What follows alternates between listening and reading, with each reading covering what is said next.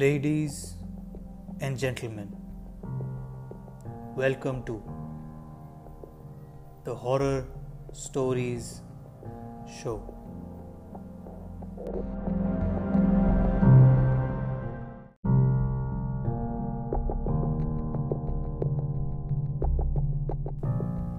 اس podcast کا حصہ بننے کے لیے آپ اپنی سٹوریز مجھے ای میل کر سکتے ہیں یا اپنے وائس نوٹس مجھے بھیج سکتے ہیں۔ میرا ای میل ایڈریس اور وائس نوٹس کا ایڈریس ڈسکرپشن میں دیا گیا ہے۔ آئی میک شیور کہ آپ کی سٹوریز اس شو پر ضرور فیچر ہوں۔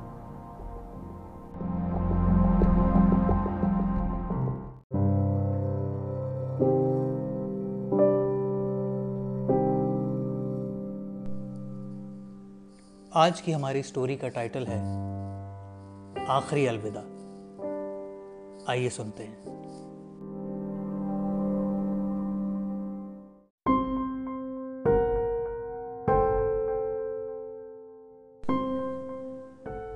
رات کے گیارہ بجے کا وقت تھا۔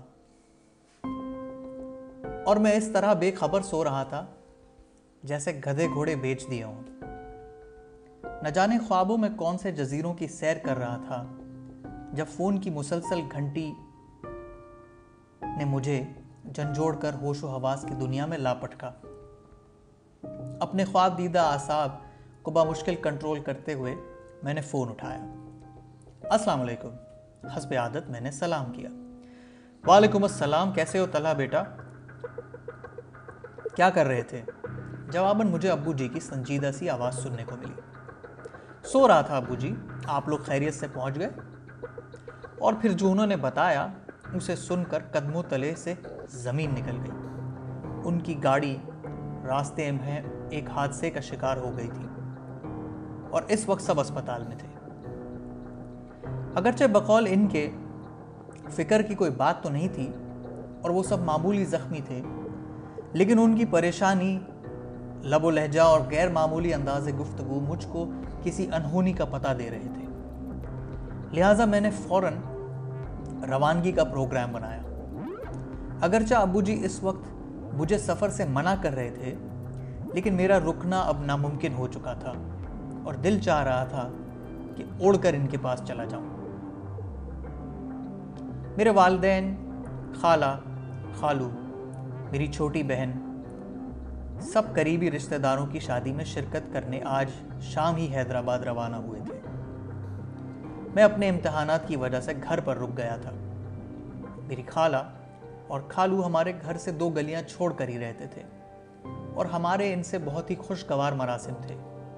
خالہ خالو نہایت شفیق، پرخلوص اور زندہ دل تھے۔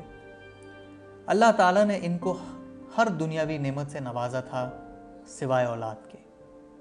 لیکن انہوں نے اس کمی کو اپنی زندگی کا روک بنانے کی بجائے تقدیر کا لکھا جان کر اس سے سمجھوتا کر لیا تھا۔ مجھے اور میری چھوٹی بہن گڑیا کو وہ اپنی اولاد ہی سمجھتے تھے اور اپنی تمام تر محبت ہم پر نچھاور کرتے تھے۔ ہم دونوں بھی انہیں والدین جیسا ہی مقام دیتے تھے۔ میں نے رات بھر جاگ کر پیپرز کی تیاری کی تھی۔ پیپرز کے بعد جب میں گھر آیا تو سب کے ساتھ اتنا مصروف رہا کہ وقت گزرنے کا پتہ ہی نہیں چلا۔ شام کو جب سب مجھے ڈھیروں ہدایتیں دے کر روانہ ہوئے، تو میرا تھکن سے برا حال تھا۔ رات کا کھانا کھا کر، نماز ادا کرتے ہی مجھ پر نیند کا اس قدر شدید غلبہ ہوا کہ میں لمحوں میں غافل ہو گیا۔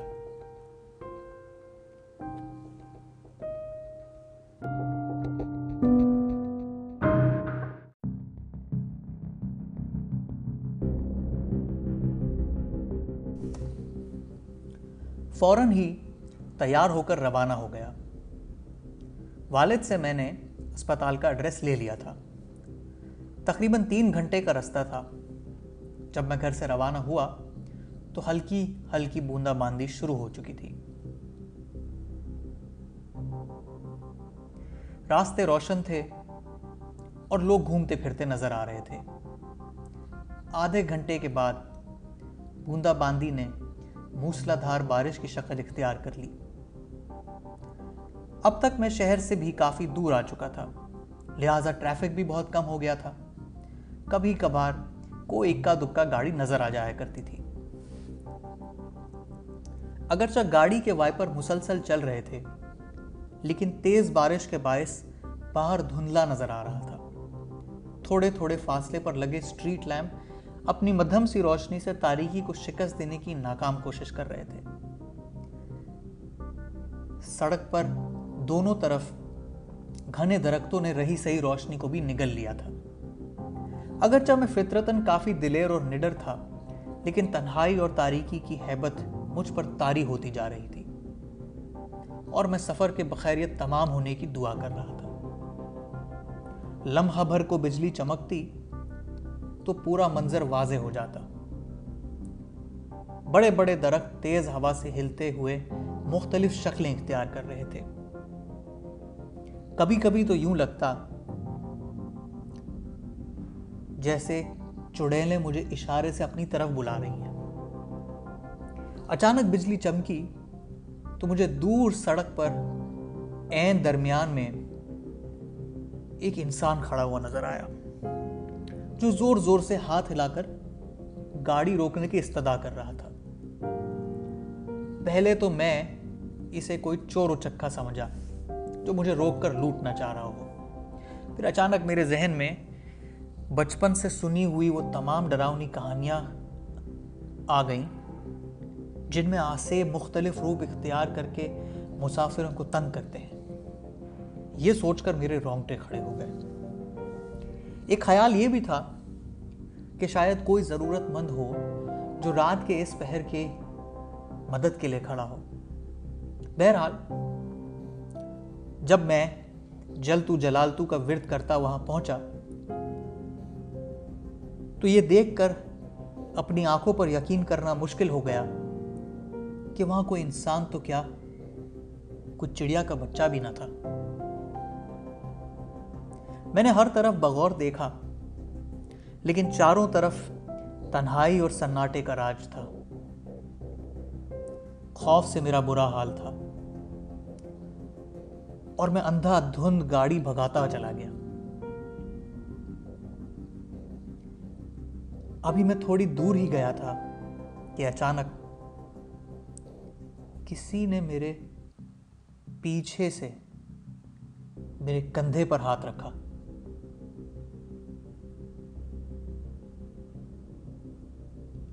میرا دل طوفانی رفتار سے دھڑکنے لگا۔ بمشکل میں نے پیچھے مڑ کر دیکھا تو مجھے یوں محسوس ہوا جیسے پچھلی سیٹ پر بالوں کا ایک بہت بڑا سا ڈھیر ہے۔ نہ جانے وہ اللہ کی کون سی مخلوق تھی جو سائز میں انسان سے بھی بڑی تھی، لیکن مکمل طور پر بالوں سے ڈھکی ہوئی تھی۔ صرف اس کی خوفناک آنکھیں اور ہاتھ پاؤں کے لمبے لمبے اور مڑے ہوئے ناخن نظر آ رہے تھے۔ وہ اپنی لال لال ڈراؤنی آنکھوں سے نہایت غصے میں مجھے گر رہی تھی۔ دہشت سے میری آنکھیں پھٹی کی پھٹی رہ گئیں اور دل اچھل کر حلق میں آ گیا۔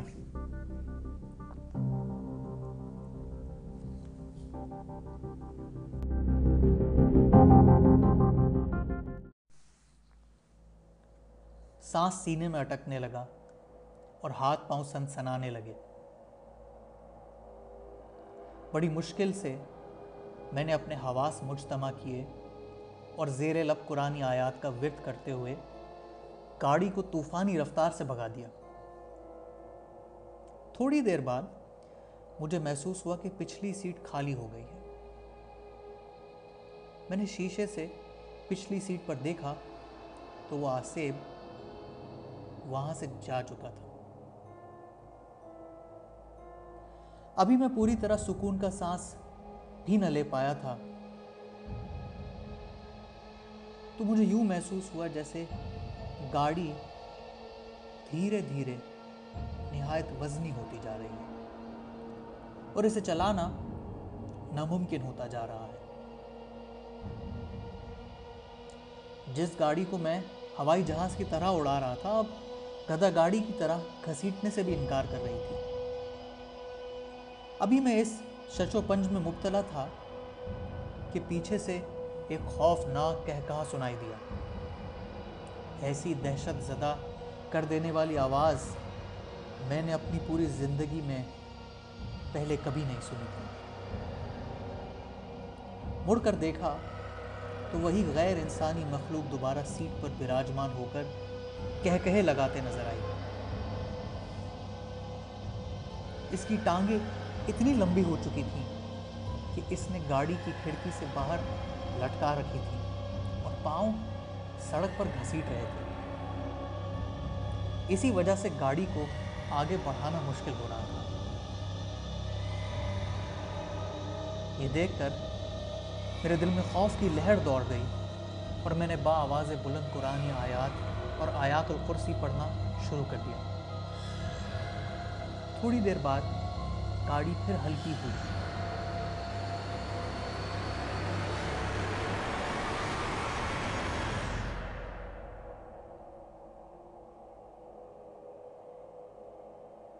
میں نے دعاؤں کا ورد جاری رکھا اور گاڑی کو تیزی سے بھگاتا رہا۔ گھنٹہ بھر میں شہر کے آثار نظر آنے لگے تو میں نے اللہ کا شکر ادا کیا کہ میں بخیریت، بغیر کسی نقصان کے پہنچ گیا ہوں۔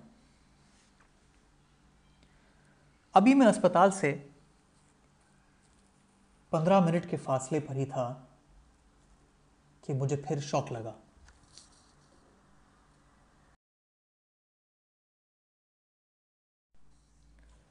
رات کی تاریکی اور موسلا دھار بارش میں میرے خالو ایک سٹریٹ لیمپ کے نیچے کھڑے نظر آئے۔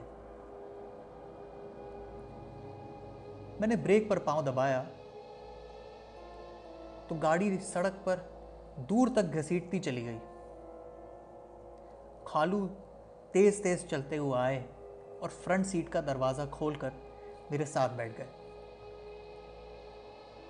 اتنی تیز بارش میں کھڑے ہونے کے باوجود ان کا لباس بالکل خشک تھا۔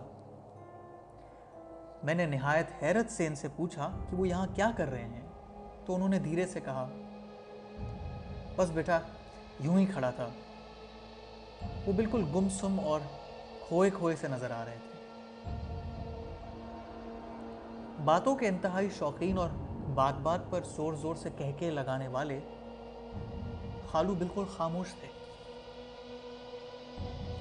سوچ سوچ کر بمشکل چند الفاظ ادا کر رہے تھے۔ جب میں نے ان سے سب کی خیریت پوچھی تو وہ گویا ہوئے۔ ہاں بیٹا، سب بالکل ٹھیک ہے، تم فکر نہ کرو۔ تم سے ملے بغیر جانے کا دل نہیں چاہ رہا تھا، تو میں چلا آیا۔ میں حیرت سے سوچنے لگا کہ وہ کہاں جا رہے ہیں، لیکن ان کی حالت دیکھ کر میں نے مزید پوچھنا مناسب نہ سمجھا۔ مجھے لگا کہ ایکسیڈنٹ نے ان کے حواس متاثر کر دیے ہیں۔ میں خود بھی اسپتال پہنچنے کی جلدی میں تھا، لہٰذا خاموشی سے ڈرائیو کر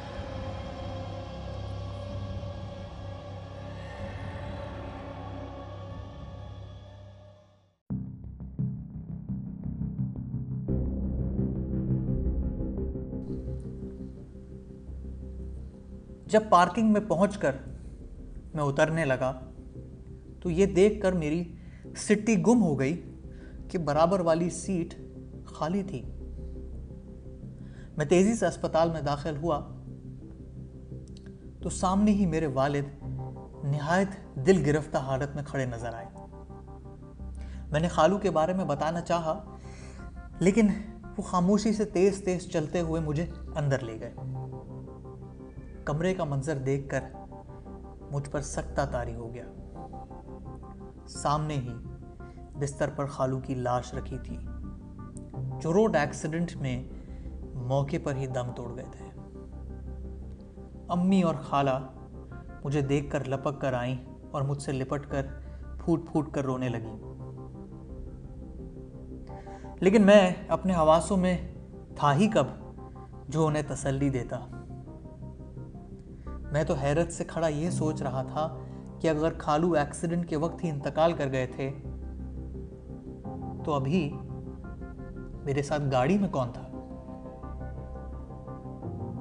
کیا ان کی محبت واقعی اتنی شدید تھی کہ مجھ سے ملے بغیر جانے کو ان کا دل رضامند نہ تھا؟